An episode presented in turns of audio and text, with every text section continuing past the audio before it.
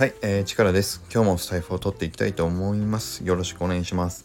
いや、今日はね、あの、一個 YouTube の話を紹介したいなと思ったんで、今日のスタイフを取ってみたいと思うんですけど、あの、もう、あの、見た方もいるかもしれないんですけど、今ね、中田敦彦さん、あっちゃんのね、YouTube 大学で、えっ、ー、と、Web3 とか DAO とかについて、まあ、暗号資産とかについてあのもうねどのぐらいだろう？6回ぐらい連続で今あの放送されてるんですよ。でその中でまあ一部えっ、ー、とこの間ねあのメルティホップさんもちょっと紹介もされてたのが多分ねあれ最初の2回分ぐらいだと思うんだけど僕がね今日紹介したいのはえっ、ー、とね4つ目ぐらいにあの話をしていた仮想通貨と Web3 革命丸2っていうね後編の方ですね押さえておくべき仮想通貨とは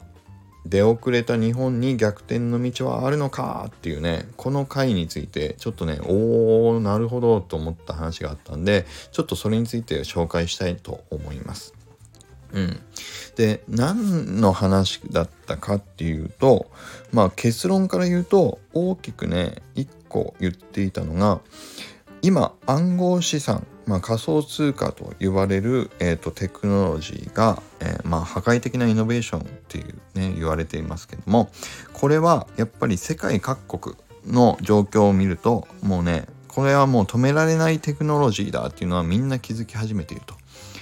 で基本的には貨幣っていうものは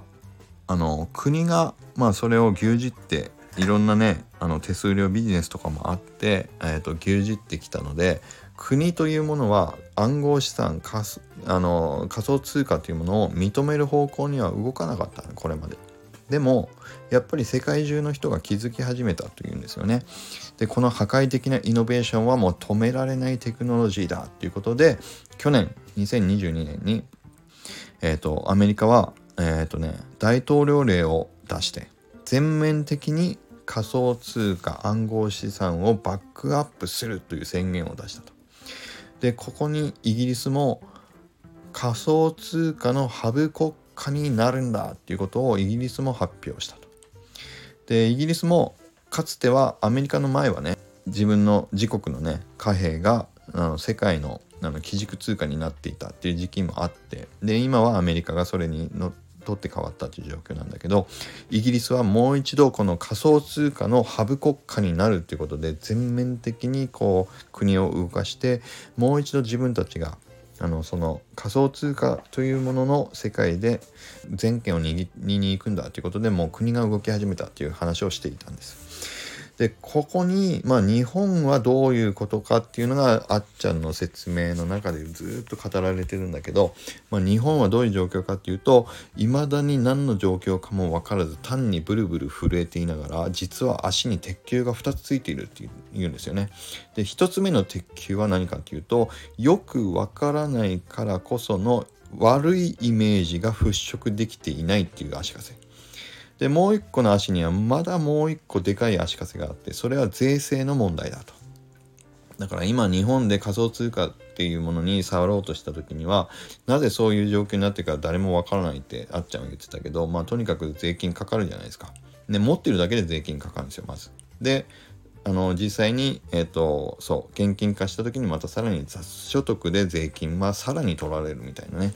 そういう状況だからなかなかあのこの NFT NFT じゃないな仮想通貨やあの暗号資産の世界に入り入ってこようとできない状況が今の日本にはあるよと。ね、でそれをまずは1個目の鉄球、ね、悪いイメージを払拭するっていうことのためにこの永田のあっちゃんはあの YouTube を今6回連続でこの暗号資産 Web3 関連の話をしてくれてるっていう状況でしたと。でこの中でえっとね今の国が動き始めてますよっていう話だけじゃなくてもう一個言ってたのはあのこの後こんな話をしてたんです。これおおっと思ったんだけどえっ、と今世界各国がそこに向かって動こうとしてるって言ったでしょ？だから仮想通貨っていうこの動きは止め止まらないだろうと。でなんで止まらないだろうっていう話ももう1時間にわたって説明してるんでもういろんな説明もあったんだけどキーになるターニングポイントは2024年だっていうんですよ。で2024年って何があるかっていうと大きく2つの通貨に大きな転換点があると言います。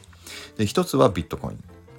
ビットコインは2024年におそらく今までの計算上4年に1回半減期というものがあるらしくてまあちょっと値段が下がるっていう、ね、タイミングが2024年次に来ますと。でこの半減期を迎えた翌年には必ず通貨の価値がまたボンと上がるっていうのはこれまでの傾向があるのでビットコインをさらに買い増そうとする方たちが2024年に世界中で増えるはずだっていうんですよ。でそれを日本人は知らないんだったらもうやばいんじゃないかっていうような話もしつつそんな話をしてるってことは自然と2024年に仮想通貨だったり暗号資産をもう一度ちょっとあの何それ触ってみた方がいいんじゃないの？やばくない？みたいな話が日本でも起こるんじゃないかなって僕も想像しました。でさらにもう一個言うんですよ。もう一個大きな貨幣ね。暗号暗号資産。でえっ、ー、と大きな転換点を迎えるあの通貨があります。それがまさに僕らがよく慣れ親しんでいるイーサリアムですっていうんですよ。で、イーサリアムは今ね、新しいイーサリアムに形を変えるっていうことで、あの、改善しようというので、イーサリアム2.0っていうのに向かっていますっていうね。で、それが一応ね、2023年を目標に動いているっていうことなんだけど、なんとなくずれ込む可能性もあるなっていうことで、もしかしたら2024年になるんじゃないかと言われてるんだけど、この新しいイーサリアム2.0になったら、まあガス代が安くなるってね、いうイメージみんな持ってると思うんだけど、とにかくね、1秒でできる処理の速度が、処理量が圧倒的に増えるっていう改革になります。で、中で言ってたのが、これまでは1秒で15件だけが、あの、取引できるっていうね、あの、件数だったんだけども、このイーサリアム2.0になれば、1秒間に10万件の取引ができるようになるっていうんですよね。もう、ちょっと倍になったとかっていうところじゃないと。15件しか処理できなかったのが、10万件できるようになりますよっていうんですよ。だから、まあそういうね、ことも含めて、あの、イーサリアムもともと安全性もあって拡張性もあったところにさらに分散性ということでねたくさんみんなが使っても遅くならないしそこにガス代も安くなるっていうことがあの起こってくるのでさらに使う人が増えるだろうっていうんですよ。でここにイーサリアムはやっぱり一番よ言ってたのが強く言ってたのは NFT とかじゃなかったんだけどまあ DeFi だからお金を貸したり借りたりとかっていうこともあるしやっぱり銀行送金できないような国の人たちがたくさんいる中で簡単にどこの国に対してもあの即ほぼリアルタイムで送金できる仕組みがイーサリアムでできるっていうのがさらにその処理速度だったり手数料も銀行より安くできるんであれば誰もが使うはずだっていうんですね。で確かにと思いますよ。でそうすると2024年にはビットコインのでかいあの転換期が来てイーサリアムも2.0になるって大きな転換期が来る中でアメリカもイギリスも欧米各国がまあアジアの国もそうだろうけどとにかく仮想通貨に対して全面的に自分たちはそこのあの主導権を握りに行くぞっていう各国も動き出しているっていう状況が来たらこれってってあのタイミングと似てるんじゃないかっていうんですよ。何かっていうと YouTube がかつてガラケーだったり 4G が来る前っていうのはまあ携帯でそんな重たいパケ代もかかるような動画を誰が見るのよって笑っていた時代があったでしょうと。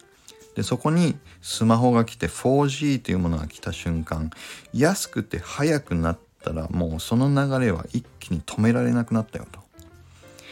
ね？でそれが今の Web3 の状況今と同じだとするとそのガラケーだったり 4G になる前が今だと。だからそこに関わってね暗号資産だったり仮想通貨っていうのは何ってよくわかんないなっていう状況が一気にスマホと 4G をみんなが持ち始めた瞬間に YouTube というものが一気にみんなに見られるようになってそこで活躍事前からしてた YouTuber というものがもう一気にレジェンドみたいな話になってね大きなお金を稼ぐ存在になっていったでしょっていうような話をしていた時にやっぱりあそれってまさにそこがポイントかもと思ったんです。で今日何を言いたかったかというとまああっちゃんの言ってる動画めちゃくちゃ面白かったからまあ見ていただいた方がいいんだけど僕たちが時間を使うべきは新規の方をどれだけゼロから自分たちのあの弱小の力で引っ張ってこようとする必要は多分ないですよ。もう自然ともうそういう時代になるから。で2024年がダメだとしても日本人だってどんなに遅くても多分2025年とかそのぐらいにはもうやばいっていうことになって動いているんじゃないかと思うと今集中すべきは新規の人をどうやってより自分たちの手でこう連れてくるっていうことには時間を使う必要はなさそうだなというのがちょっと僕が思ったことでした。なのでちょっとね僕は何をしないといけないかっていうのはあのまたちょっといろいろ思うところはあるんだけどまあ今自分ができることをねやっぱりこの業界がこの Web3 の世界の中で、まあ、自分がどういうふうなあのポジションを取っていけるかっていうことそしてその中でどういう信頼を皆さんと作っていけるかっていうことの方がまあ時間を使うべきところなんじゃないかなというふうに思いましたということですね。うん。はい。ということで、いやどこに自分のあの優先順位を置いて時間を使うべきかっていうのもやっぱこういう話を知ってるかどうかでだいぶ違うなというふうに思いましたね。まあだからねこういう話をもう事前にもちろん知ってる池早さんなんかはこの辺を思いつつ今のポジション取りをうまくやってるんだろうなというふうにすごく感じた話でした。いやーやっぱりねうん面白いですね。はい。ということで、あの、すいません。あっちゃんのようにうまく喋れてないと思うんだけど 実際に、あの、この興奮が、あの、そう、僕が思った興奮を、あの、味わっていただくには、是非あの、コメント欄に今日貼っとくんで、えっ、ー、と、あっちゃんの YouTube 大学を是非聞いてみていただくといいと思いました。はい。ということで今日は以上になります。うん。自分たちが何をすべきかというのはだいぶ見えてきた話になりましたと。あまあ自分たちがって僕がね、うん、今後何に力を入れて集中した方がいいかっていうのはだいぶ、まあ、頭の整理ができたなっていう風なあの YouTube になってましたんで是非おすすめですので見てみてください。はい。それでは今日は以上になります。それでは良い一日を。